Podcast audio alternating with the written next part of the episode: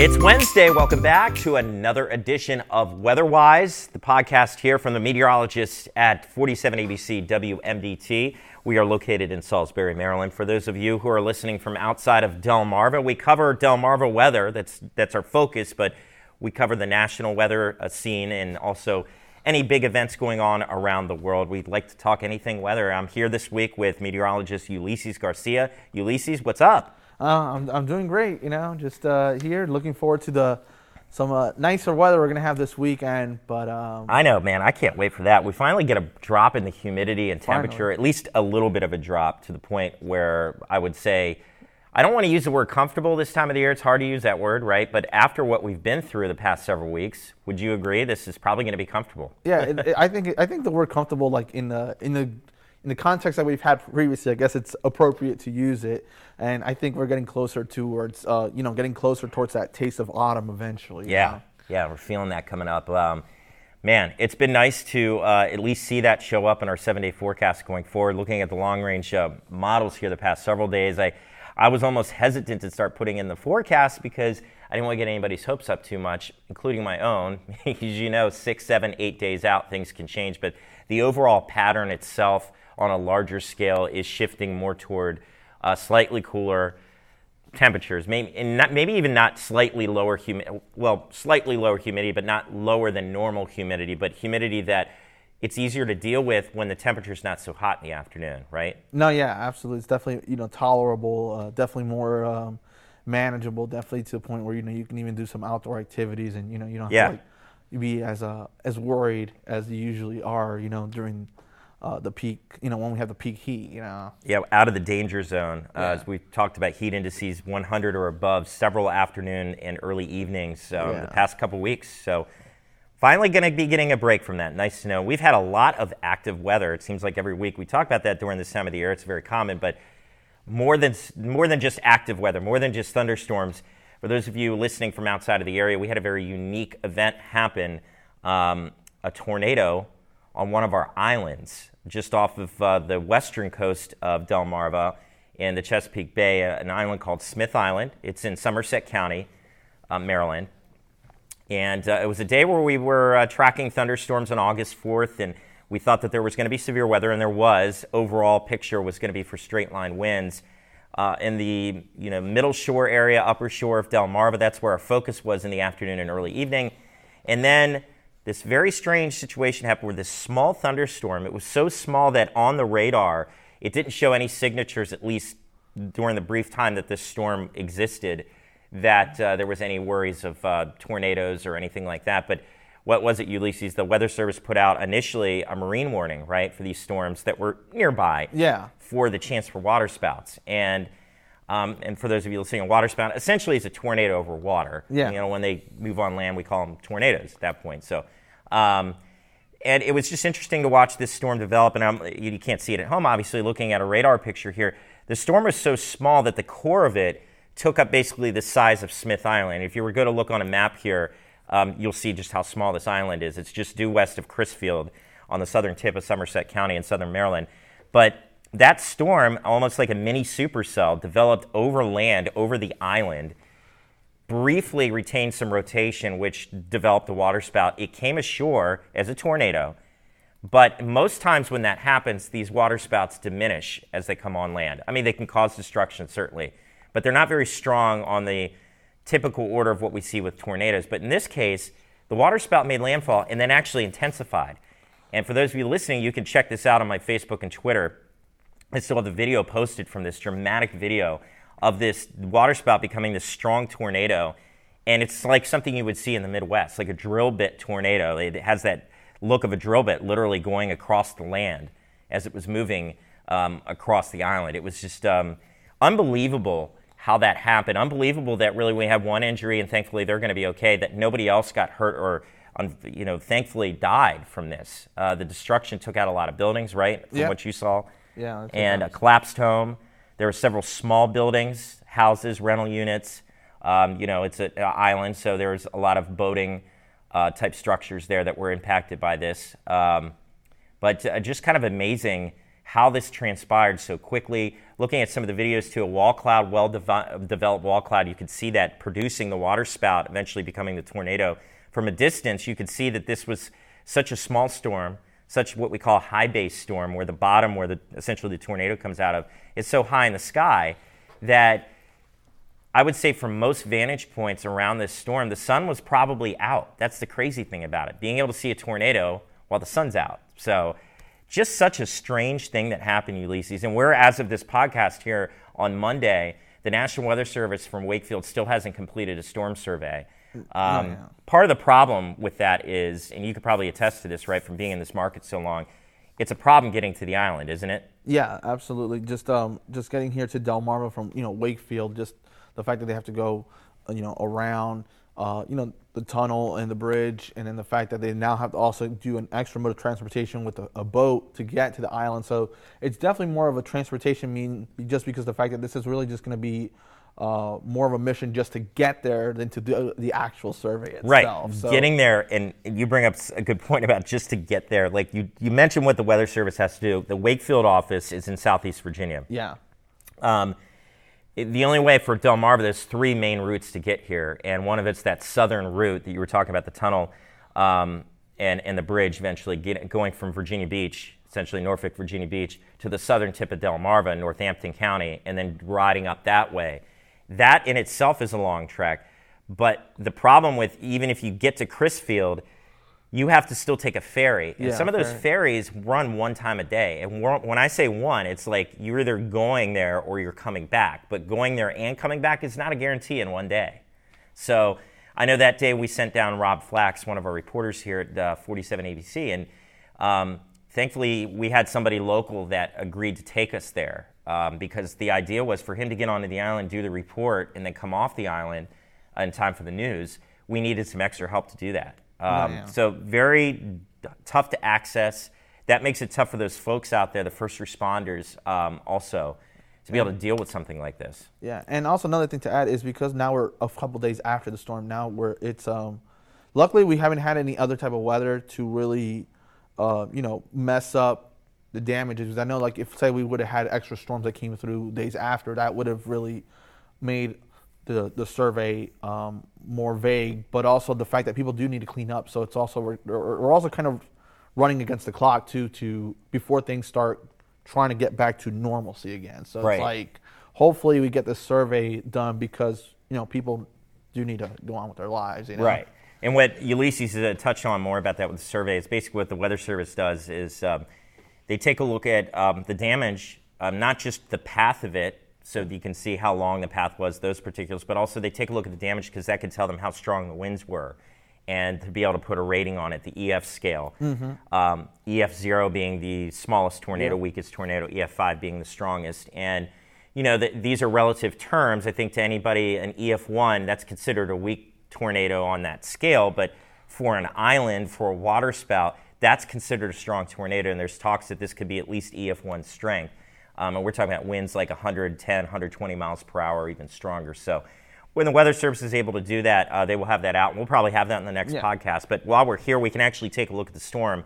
A lot of people are asking, what was going on with it? It did not have a tornado warning on it. No. Um, and in defense again of the situation here, that storm evolved so quickly, dissipated so quickly, it was so small, but also it was in a spot where it's difficult for the radar beam to get into the storm and actually see if there is a tornado or not. The, the deal with tornadoes, they're very low, um, low-lying events within a thunderstorm in the atmosphere. They occur um, at the surface, obviously, the tornado, but the rotation and a lot of the mechanics of the storm that create the tornado, that's happening very close to the surface. So where this island is located, it is located in what's called kind of a dead spot with the Weather Service radars. Um, the one radar that we, we, the National Weather Service and us here at WMDT would be looking at for this storm is 64 miles away. And that's the radar just outside of Milford, Delaware.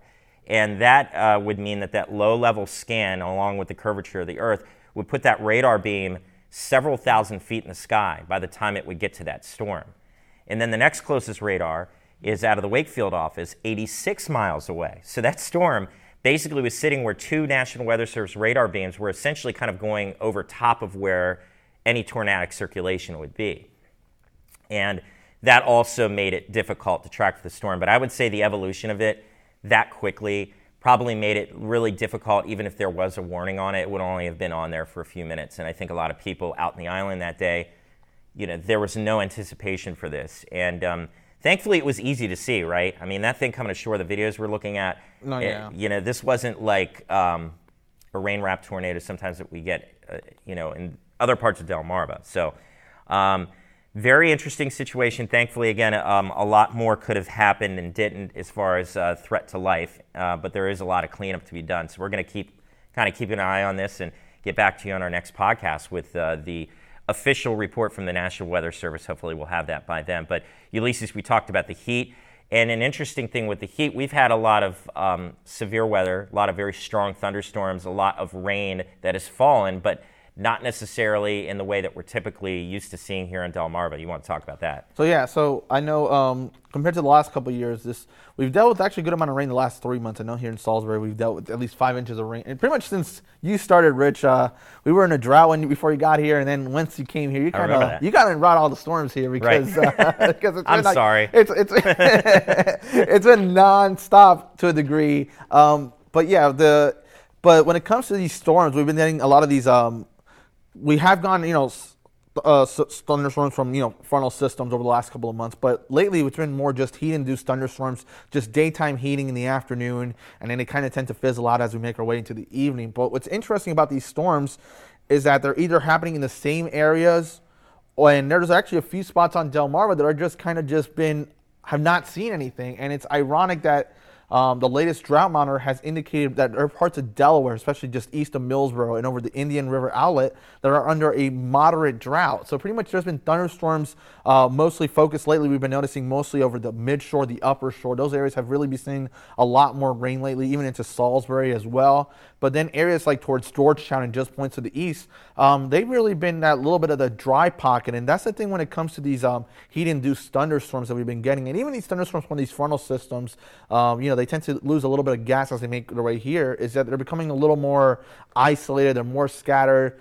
And, you know, we, it's, for us meteorologists, you know, all we can say is that, you know, we have the chance of thunderstorms every day, but we can't give you the exact location. And that's Yeah. really has been the case here. And it's kind of have been uh, verified to a degree with the fact that there's a moderate drought in over parts of Sussex County, but yet most of Delmarva has been overall pretty good when it comes to rainfall. But um, the good news, though, I do think that there has been some good news when it comes to that part of Delaware because I think on Thursday itself, with that um, that tornado in Smith Island, areas towards the north, there was under um, some severe thunderstorm warnings and special weather statements that a good amount of storms did push through parts of Delaware. So hopefully, we'll see a better uh, better news in the drought monitor as we go into tomorrow on Thursday um, when it comes to uh, the situation there. But yeah, definitely this summer it has been. Um, um, it's definitely the thunderstorms have been trickier to um, you know pinpoint where they're exactly going to be happening um, across the area. So that it's you bring up that too that with this recent rains, hopefully that knocks down the drought situation in Sussex County. It's also interesting that as we've gone through this um, situation with them being drier than the rest of Delmarva, and you've probably noticed this too. When forecasting high temperatures each day, drought begets drought, but also drought begets kind of the dry conditions that produce hotter days because there's less moisture available, so your actual air, air temperature could be a little higher. Yeah.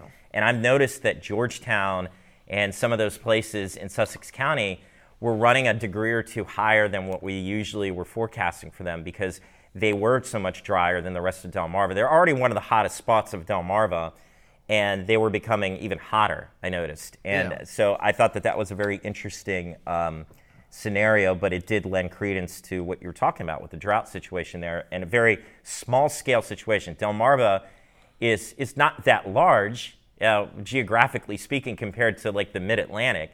So usually when we talk about areas of drought or areas of um, too much rain, anything that that's significantly one direction or another is usually a larger geographic area.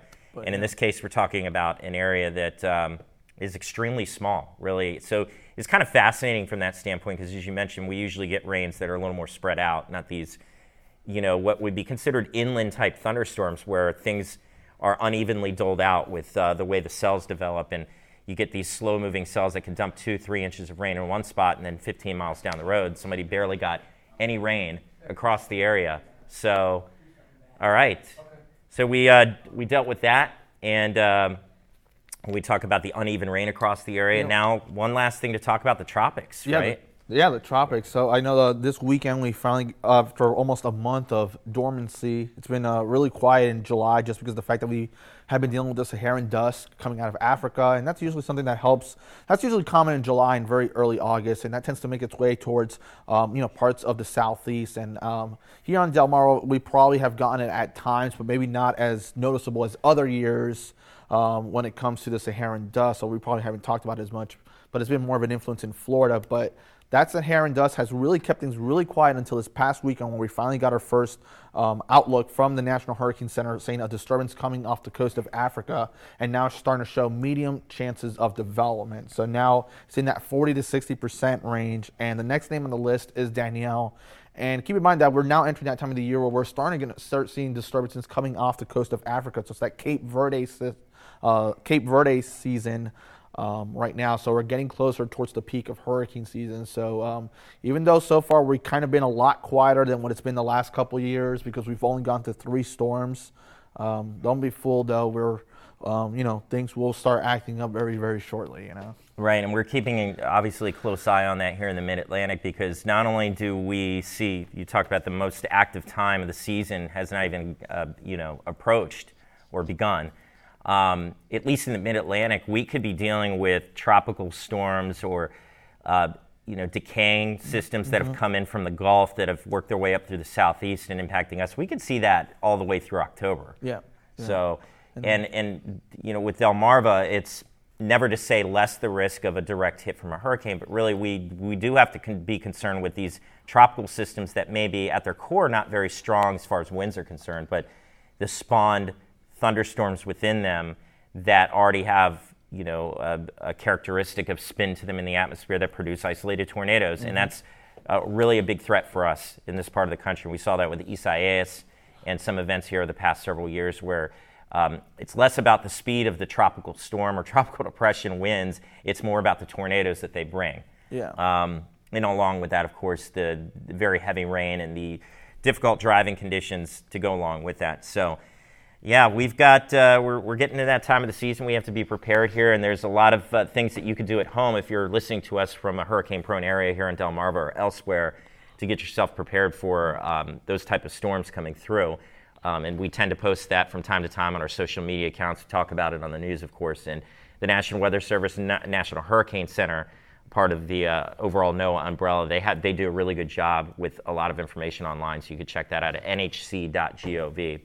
But uh, I think that's it for us, man. We had a lot to talk about this week, didn't we? Especially yeah, with the we- Smith Island tornado. No, yeah, definitely. You know, yeah, we're, we're t- we talked about severe weather. We talked a little bit about how we have localized area of drought, and then the fact that we're the tropics are beginning to heat up, and you know, it's kind of uh, kind of just uh, August so far here. So, uh, but like That's you know, we talked at the very beginning of the podcast. Uh, we're finally going to get um, some, um, you know, really uh, some of the best weather we've probably had in about uh, about a month or so, maybe a month or so with uh, just a weekend coming up. You know. Yeah, you heard that here from Ulysses, man. Some of the best weather we've had in a month or so. That that's good to hear. That I'm I'm so looking forward to that.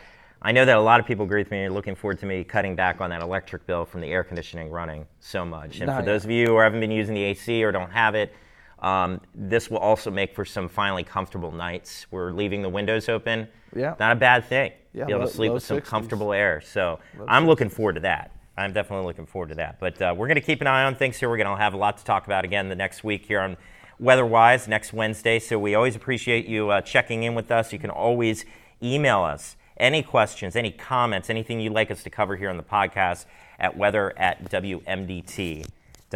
Check us out uh, via uh, email, and uh, we'll certainly get back to you and maybe talk about the su- uh, subject here on WeatherWise. So, for another edition of WeatherWise, I'm Chief Meteorologist Rich Wardzik here with Ulysses Garcia. We'll uh, see you next Wednesday.